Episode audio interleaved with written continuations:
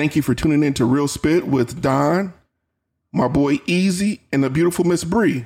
What up, what up, everybody? What up, everybody? We back, we back in the building.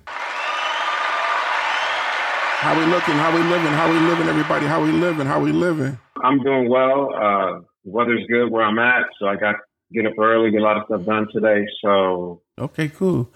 Miss Bree, What's going Breezy on? Bree. She's in the building. What's going on, guys? Well, we uh should be an interesting conversation. Um, we're gonna have a guest also. Illinois State Representative Rita Mayfield will be on. So we're actually gonna have some uh, political point of view of what we're discussing today. And uh, does Black lives really matter? And this is a pretty controversial topic. You know, I was thinking about this last night. I said, man, I'm gonna be careful how I talk about this, but that, that wouldn't be me. So I got to be me at the end of the day. yeah, the key is to you know I'm completely okay with having a high level, intelligent, comprehensive banter back and forth conversation, and then we all stay under the same tent and pull the rope in the same direction. So as long as we do that, I'm I'm good. Yeah, I, I I agree. You know, as long as it's healthy conversation, um, I don't see anything wrong with that. So let me ask you guys a question. Where, where does the where does the conversation begin in regards to black on black crime in, in the community? Uh, in my opinion, I'm about controlling your situation, your environment, your household, your block, whatever.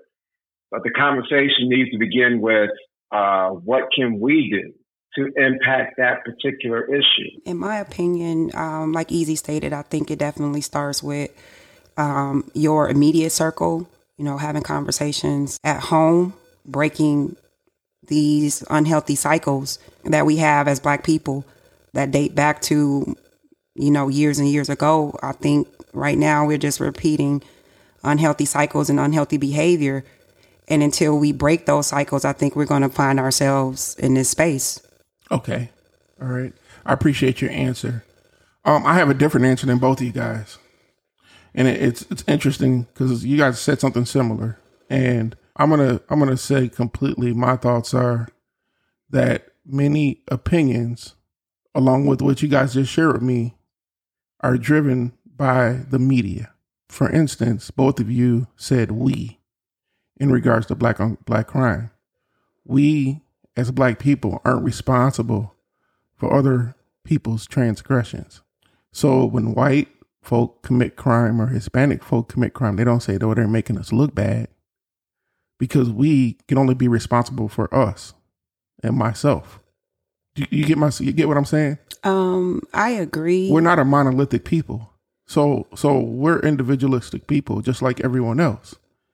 I don't agree that, um, I think that we fall prey the ideology of what people are trying to put on us.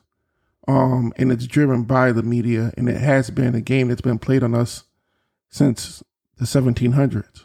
If Pookie shoots up the block, I'm at home chilling. I have nothing to do with Pookie. In my eyes, Pookie shooting up the block is just as just like the KKK guy lynching a person, because it's still killing another black man. He's no better. Pookie's no better than um, Jed, uh, you know, in Arkansas hanging someone. They're the same people. And until we can start getting away from, in my mind, when we see a news report, which is every, there could be 20 murders in Chicago, five of them they're, going to show on the news. They're all going to be black people, but I'm sure every single day, you mean to tell me that nobody in any other race is killing each other but us?